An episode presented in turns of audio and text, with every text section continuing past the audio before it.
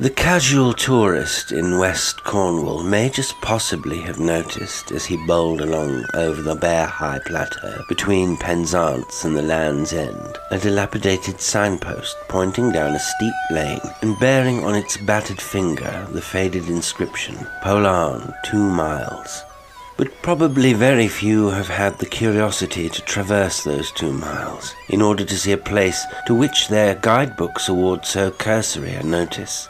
It is described there, in a couple of unattractive lines, as a small fishing village with a church of no particular interest, except for certain carved and painted wooden panels, originally belonging to an earlier edifice, which form an altar rail. But the church at St. Creed, the tourist is reminded, has a similar decoration far superior in point of preservation and interest, and thus even the ecclesiastically disposed are not lured to Polearn. So meagre a bait is scarce worth swallowing, and a glance at the very steep lane, which in dry weather presents a carpet of sharp pointed stones, and after rain a muddy watercourse, will almost certainly decide him not to expose his motor or his bicycle to risks like these in so sparsely populated a district. Hardly a house has met his eye since he left Penzance, and the possible trundling of a punctured bicycle for half a dozen weary miles seems a high price to pay for the sight of a few painted panels. Polearn, therefore, even in the high noon of the tourist season, is little liable to invasion and for the rest of the year I do not suppose that a couple of folk a day traverse those two miles, long ones at that, of steep and stony gradient. I am not forgetting the postman in this exiguous estimate, for the days are few when, leaving his pony and cart at the top of the hill, he goes as far as the village. Since but a few hundred yards down the lane there stands a large white box like a sea trunk by the side of the road, with a slit for letters and a locked door. Should he have in his wallet a registered letter, or be the bearer of a parcel too large for insertion in the square lips of the sea trunk, he must needs trudge down the hill and deliver the troublesome missive, leaving it in person on the owner and receiving some small reward of coin or refreshment for his kindness. But such occasions are rare, and his general routine is to take out of the box such letters as may have been deposited there, and insert in their place such letters as he has brought. These will be called for, perhaps that day or perhaps the next, by an emissary from the Polearn post office.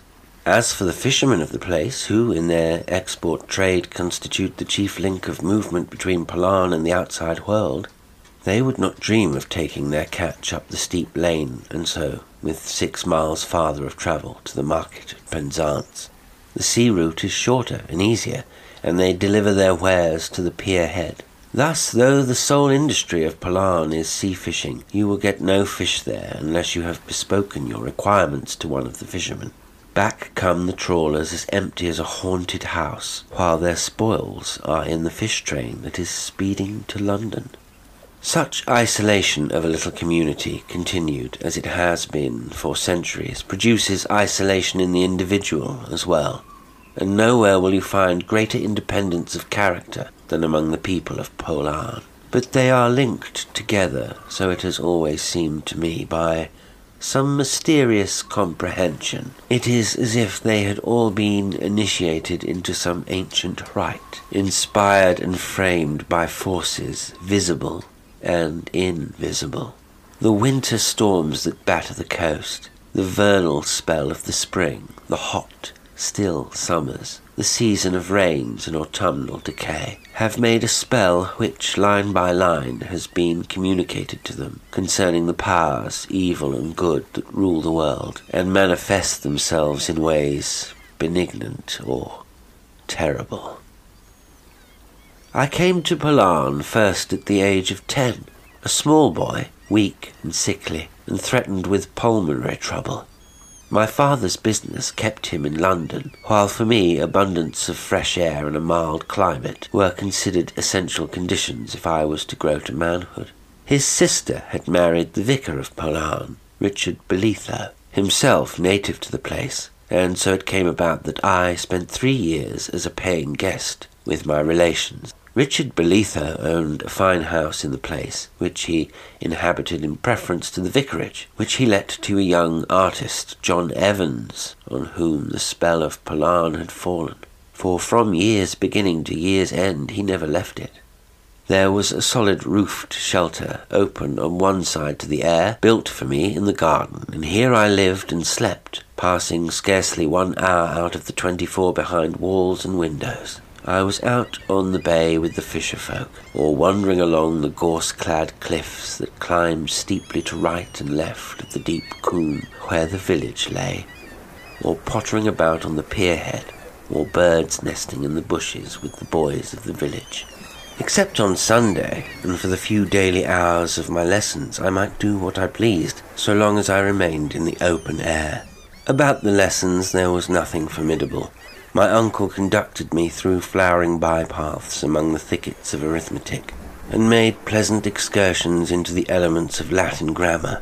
And above all, he made me daily give him an account in clear and grammatical sentences of what had been occupying my mind or my movements.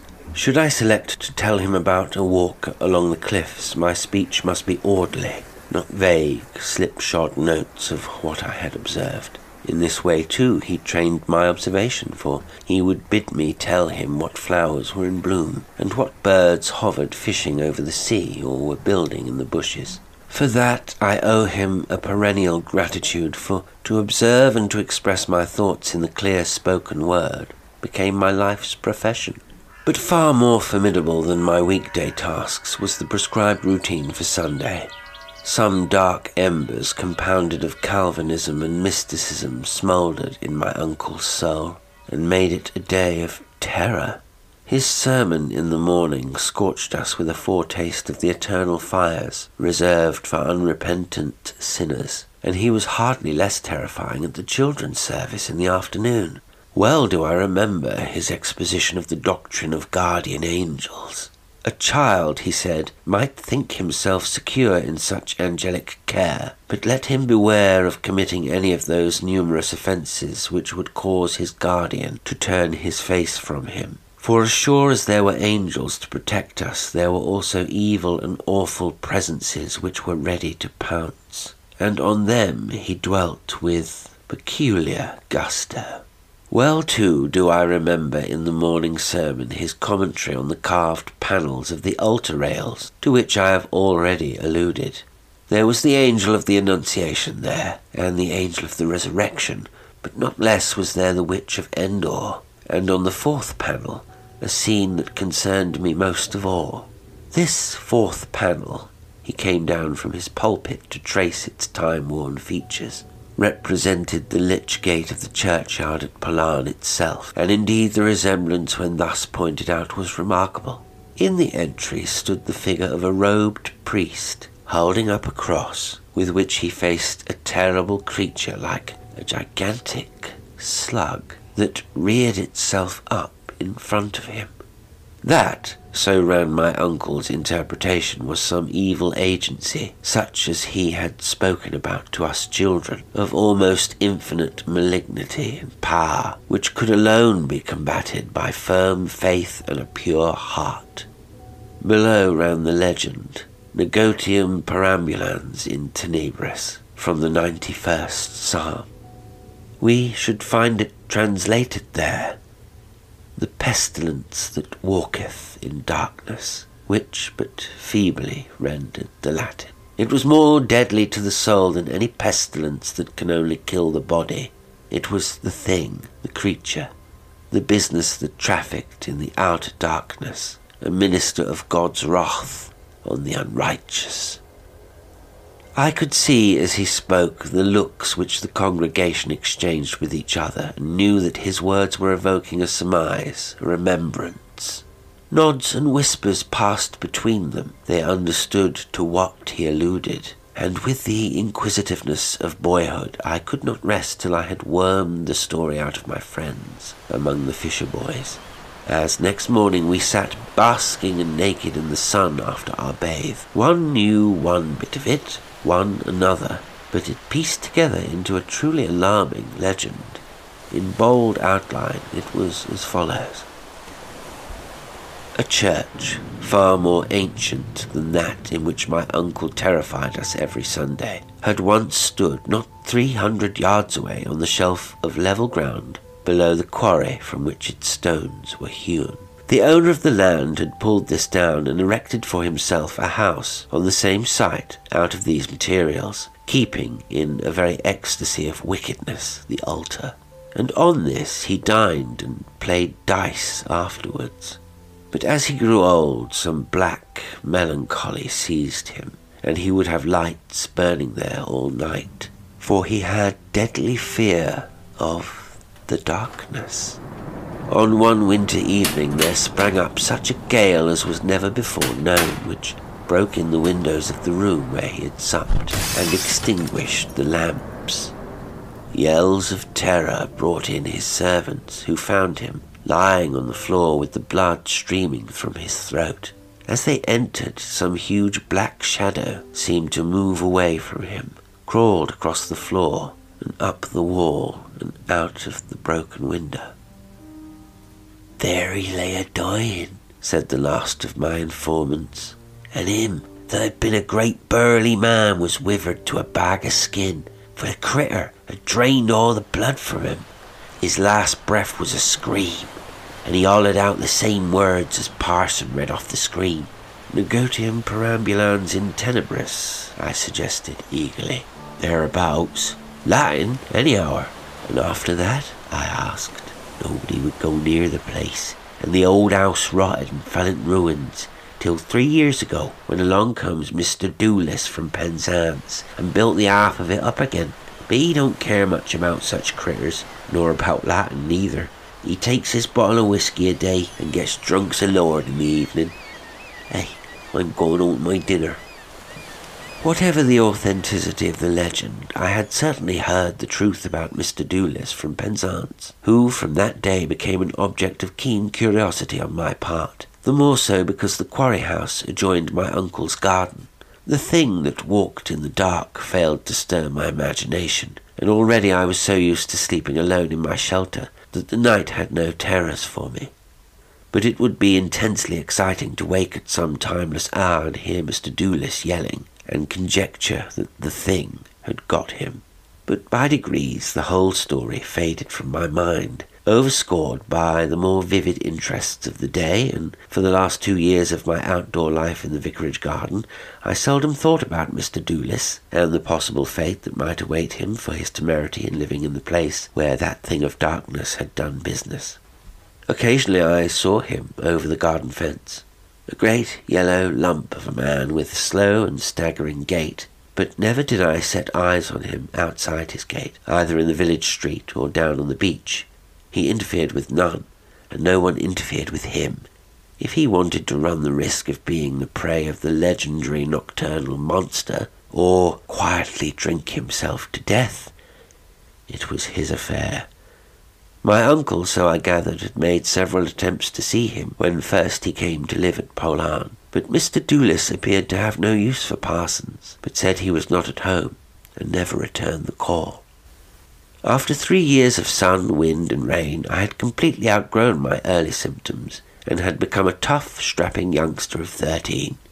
I was sent to Eton and Cambridge, and in due course ate my dinners and became a barrister in twenty years from that time I was earning a yearly income of five figures, and had already laid by in sound securities a sum that brought me dividends which would, for one of my simple tastes and frugal habits, supply me with all the material comforts I needed on this side of the grave. The great prizes of my profession were already within my reach, but I had no ambition beckoning me on, nor did I want a wife and children, being, I must suppose, a natural celibate. In fact, there was only one ambition which through these busy years had held the lure of blue and far off hills to me, and that was to get back to Polearn and live once more isolated from the world with the sea and the gorse clad hills for playfellows, and the secrets that lurked there for exploration. The spell of it had been woven about my heart and I can truly say that there had hardly passed a day in all those years in which the thought of it and the desire for it had been wholly absent from my mind. Though I had been in frequent communication with my uncle there during his lifetime, and after his death with his widow, who still lived there, I had never been back to it since I embarked on my profession. For I knew that if I went there, it would be a wrench beyond my power to tear myself away again. But I had made up my mind that when once I had provided for my own independence, I would go back there not to leave it again. And yet, I did leave it again, and now nothing in the world would induce me to turn down the lane from the road that leads from Penzance to the Land's End, and see the sides of the Coombe rise steep above the roofs of the village, and hear the gulls chiding as they fish in the bay. One of the things invisible of the dark powers leaped into light, and I saw it with my eyes. The house where I spent those three years of boyhood had been left for life to my aunt, and when I made known to her my intention of coming back to Polearn, she suggested that, till I found a suitable house or found her proposal unsuitable, I should come to live with her. The house is too big for a lone old woman, she wrote, and I have often thought of quitting and taking a little cottage sufficient for me and my requirements. But come and share it, my dear, and if you find me troublesome, you or I can go. You may want solitude. Most people in Polearn do, and will leave me. Or else I will leave you. One of the main reasons of my stopping here all these years was a feeling that I must not let the old house starve. Houses starve, you know, if they are not lived in. They die a lingering death. The spirit in them grows weaker and weaker, and at last fades out of them. Isn't this nonsense to your London notions? Naturally, I accepted with warmth this tentative arrangement, and on an evening in June found myself at the head of the lane leading down to Polearn, and once more I descended into the steep valley between the hills. Time had stood still, apparently, for the Coombe, the dilapidated signpost, or its successor, pointed a rickety finger down the lane, and a few hundred yards farther on was the white box for the exchange of letters. Point after remembered point met my eye, and what I saw was not shrunk, as is often the case with the revisited scenes of childhood, into a smaller scale. There stood the post office, and there the church, and close beside it the vicarage, and beyond the tall shrubberies which separated the house, for which I was bound from the road, and beyond that again the grey roofs of the quarry house, damp and shining with the moist evening wind from the sea. All was exactly as I remembered it, and above all that sense of seclusion and isolation. Somewhere above the tree tops climbed the lane which joined the main road to Penzance, but all that had become immeasurably distant the years that had passed since last I turned in at the well known gate faded like a frosty breath and vanished in this warm, soft air. There were law courts somewhere in memory's dull book, which, if I cared to turn the pages, would tell me that I had made a name and a great income there. But the dull book was closed now, for I was back in Polearn, and the spell was woven around me again. And if Polearn was unchanged, so too was Aunt Hester, who met me at the door, dainty and china white. She had always been, and the years had not aged, but only refined her. As we sat and talked after dinner, she spoke of all that had happened in Polearn in that score of years, and yet somehow the changes of which she spoke seemed but to confirm the immutability of it all. As the recollection of names came back to me, I asked her about the quarry house and Mr. Doolis, and her face gloomed a little, as with the shadow of cloud on a spring day. Yes, Mr. Doolis, she said. Poor Mr. Doolis, how well I remember him, though it must be ten years and more since he died. I never wrote to you about it, for it was all very dreadful, my dear, and I did not want to darken your memories of Polearn. Your uncle always thought that something of the sort might happen if he went on in his wicked, drunken ways, and worse than that, though nobody knew exactly what took place, it was the sort of thing that might have been anticipated. But what more or less happened, Aunt Hester? I asked. Well, of course, I can't tell you everything, for no one knew it, but he was a very sinful man, and the scandal about him at Newlyn was shocking. And then he lived too in the quarry house. I wonder if by any chance you remember a sermon of your uncle's when he got out of the pulpit and explained that panel in the altar rails. The one I mean with the horrible creature rearing itself up outside the lich gate. Yes, I remember perfectly, said I. Ah, it made an impression on you, I suppose, so it did on all who heard him. And that impression got stamped and branded on us all when the catastrophe occurred. Somehow our Mr. Doolis got to hear about your uncle's sermon and in some drunken fit he broke into the church and smashed the panel to atoms.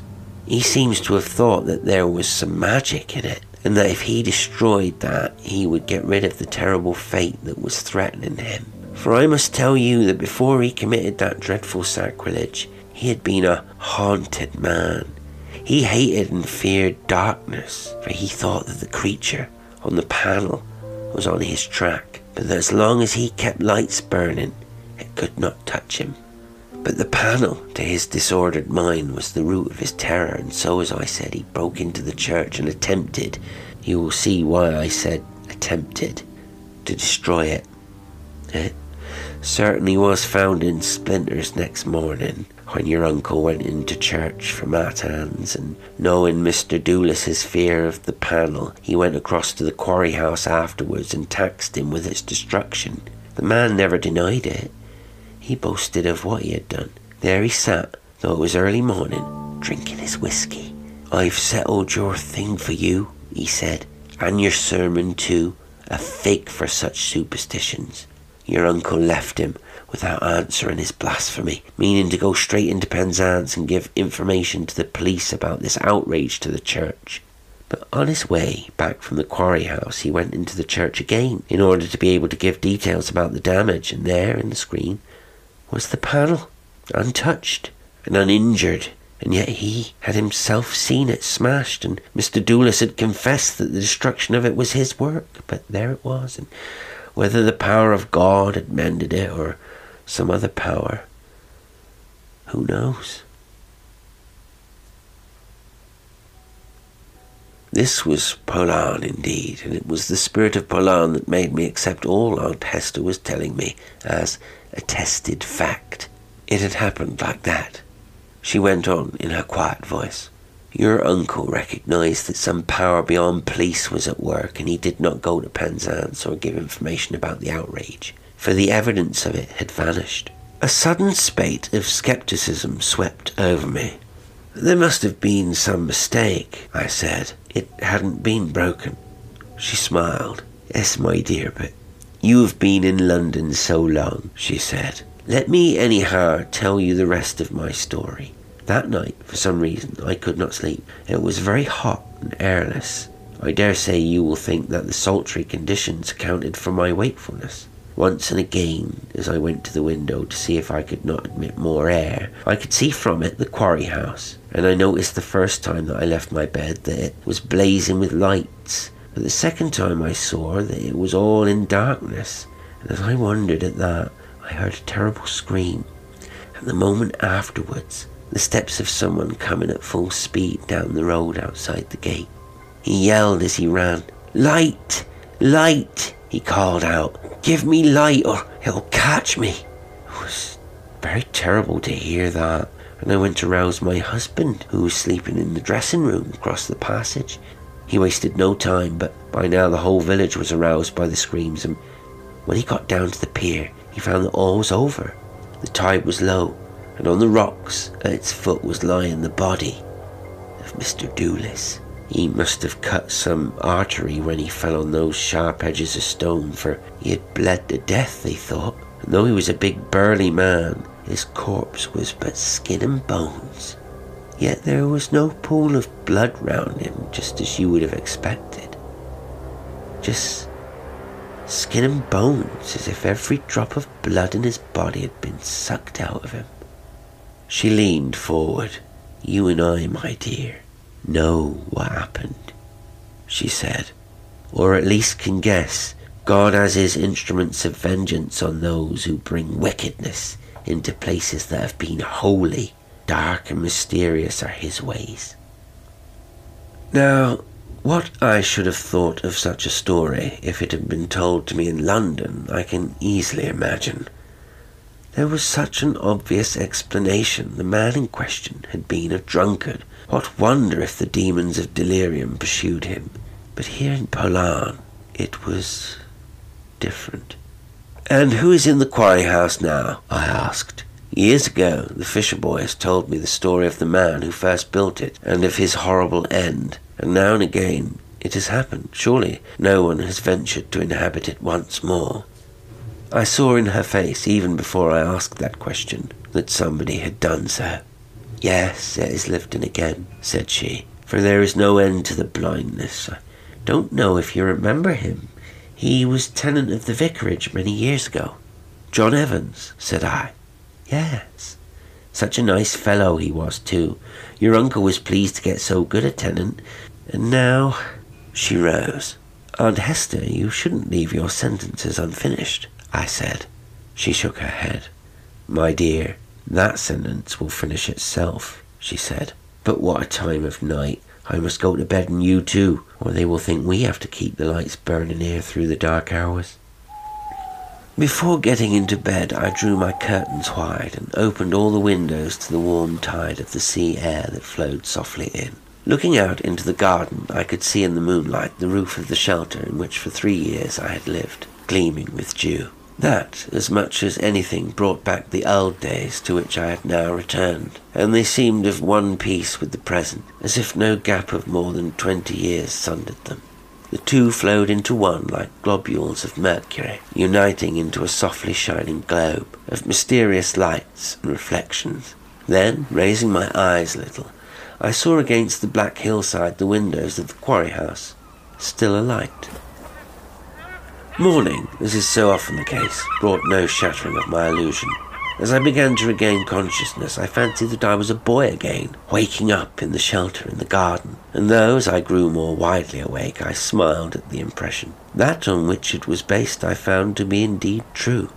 It was sufficient now as then to be here, to wander again on the cliffs and hear the popping of the ripened seed pods on the gorse bushes, to stray along the shore to the bathing cove, to float and drift and swim in the warm tide, and bask on the sand and watch the gulls fishing, to lounge on the pierhead with the fisher folk, to see in their eyes and hear in their quiet speech the evidence of secret things not so much known to them as part of their instincts and their very being. There were powers and presences about me the white poplars that stood by the stream that babbled down the valley knew of them, and showed a glimpse of their knowledge sometimes. Like the gleam of their white underleaves, the very cobbles that paved the street were soaked in it. All that I wanted was to lie there and grow soaked in it too. Unconsciously as a boy I had done that, but now the process must be conscious. I must know what stir of forces, fruitful and mysterious, seethed along the hillside at noon and sparkled at night on the sea. They could be known, they could even be controlled by those who were masters of the spell, but never could they be spoken of, for they were dwellers in the innermost, grafted into the eternal life of the world. There were dark secrets, as well as these clear, kindly powers, and to these no doubt belonged the Negotium perambulans in tenebris, which, though of deadly malignity, might be regarded not only as evil, but as the avenger of sacrilegious and impious deeds. All this was part of the spell of Polearn, of which the seeds had long lain dormant in me, but now they were sprouting, and who knew what strange flower would unfold on their stems? It was not long before I came across John Evans. One morning, as I lay on the beach, there came shambling across the sand a man stout and middle-aged, with the face of Silenus. He paused as he drew near, and regarded me from narrow eyes. Why, you're the little chap that used to live in the path and the garden, he said. Don't you recognize me? I saw who it was when he spoke. Voice, I think, instructed me, and recognizing it, I could see the features of the strong, alert young man in this gross caricature. Yes, you're John Evans, I said. You used to be very kind to me. You used to draw pictures for me. So I did, and I'll draw you some more. Been bathing? That's a risky performance. You never know what lives in the sea, nor what lives on the land for that matter. Not that I heed them. I stick to work and whiskey. God, I've learned to paint since I last saw you. And drink too, for that matter. I live in the quarry house, you know, and it's a powerful thirsty place. Come and have a look at my things if you're passing. Staying with your aunt, are you? I could do a wonderful portrait of her. Interesting face. She knows a lot. People who live at Polearn get to know a lot, though I don't take much stock in that sort of knowledge myself. I do not know when I have been at once so repelled and interested. Behind the mere grossness of his face, there lurked something which, while it appalled, yet fascinated me. His thick, lisping speech had the same quality. And his paintings, what would they be like? I was just going home, I said. I'll gladly come in if you'll allow me. He took me through the untended and overgrown garden into the house, which I had never yet entered. A great grey cat was sunning itself in the window, and an old woman was laying lunch in a corner of the cool hall into which the door opened. It was built of stone, and the carved mouldings let into the walls, the fragments of gargoyles and sculptured images, bore testimony to the truth of its having been built out of the demolished church. In one corner was an oblong and carved wooden table littered with a painter's apparatus and stacks of canvases leaned against the walls. He jerked his thumb towards a head of an angel that was built into the mantelpiece, and giggled. Quite a sanctified air, he said, though we tone it down for the purposes of ordinary life by a different sort of art. Have a drink? No? Well, turn over some of my pictures while I put myself to rights. He was justified in his own estimate of his skill. He could paint, and apparently he could paint anything. But never have I seen pictures so inexplicably hellish.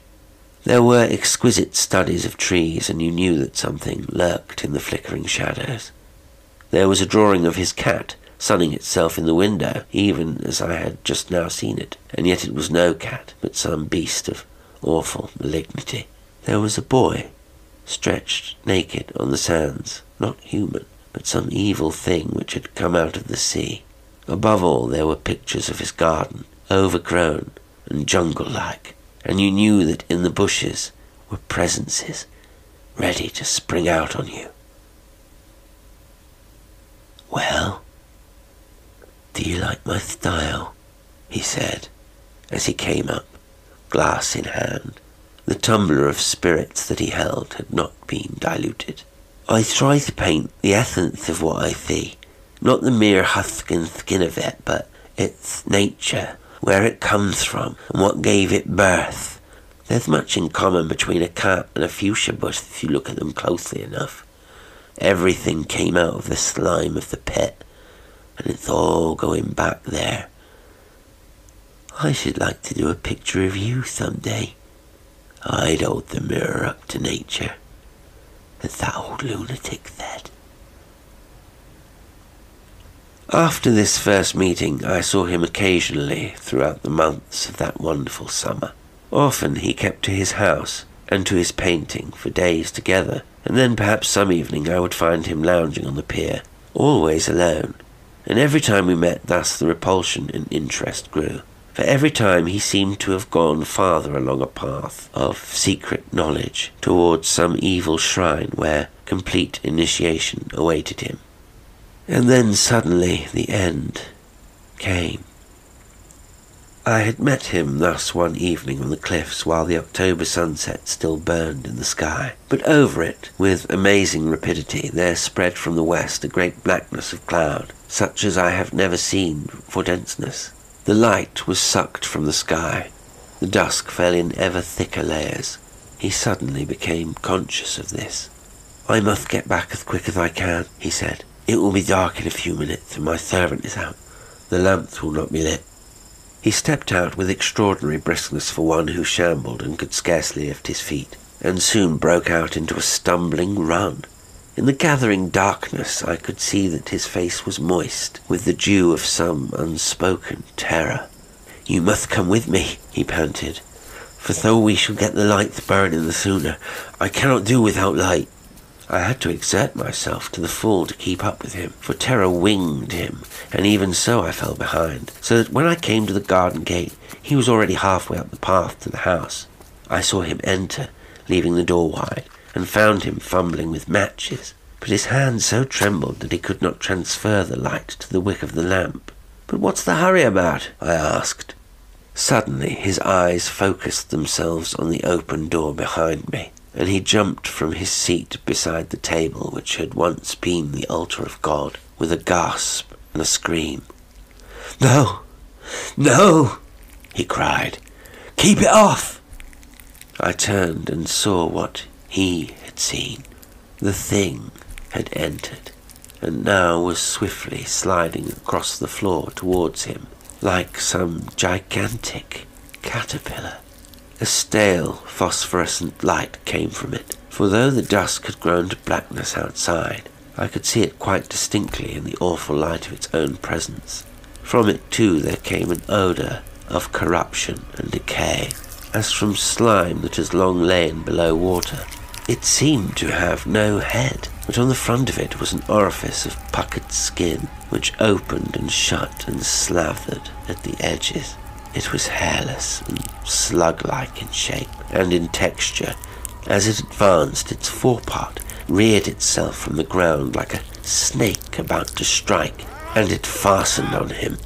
At that sight, and with the yells of his agony in my ears, the panic which had struck me relaxed into a hopeless courage, and with palsied, impotent hands, I tried to lay hold of the thing, but I could not. Though something material was there, it was impossible to grasp it. My hands sunk in it as in thick mud. It was like wrestling with a nightmare. I think that but a few seconds elapsed before all was over. The screams of the wretched man sank to moans and mutterings as the thing fell on him. He panted once or twice and was still. For a moment longer there came gurglings and sucking noises, and then it slid out even as it had entered. I lit the lamp which he had fumbled with, and there, on the floor, he lay, no more than a rind of skin in loose folds over projecting bones.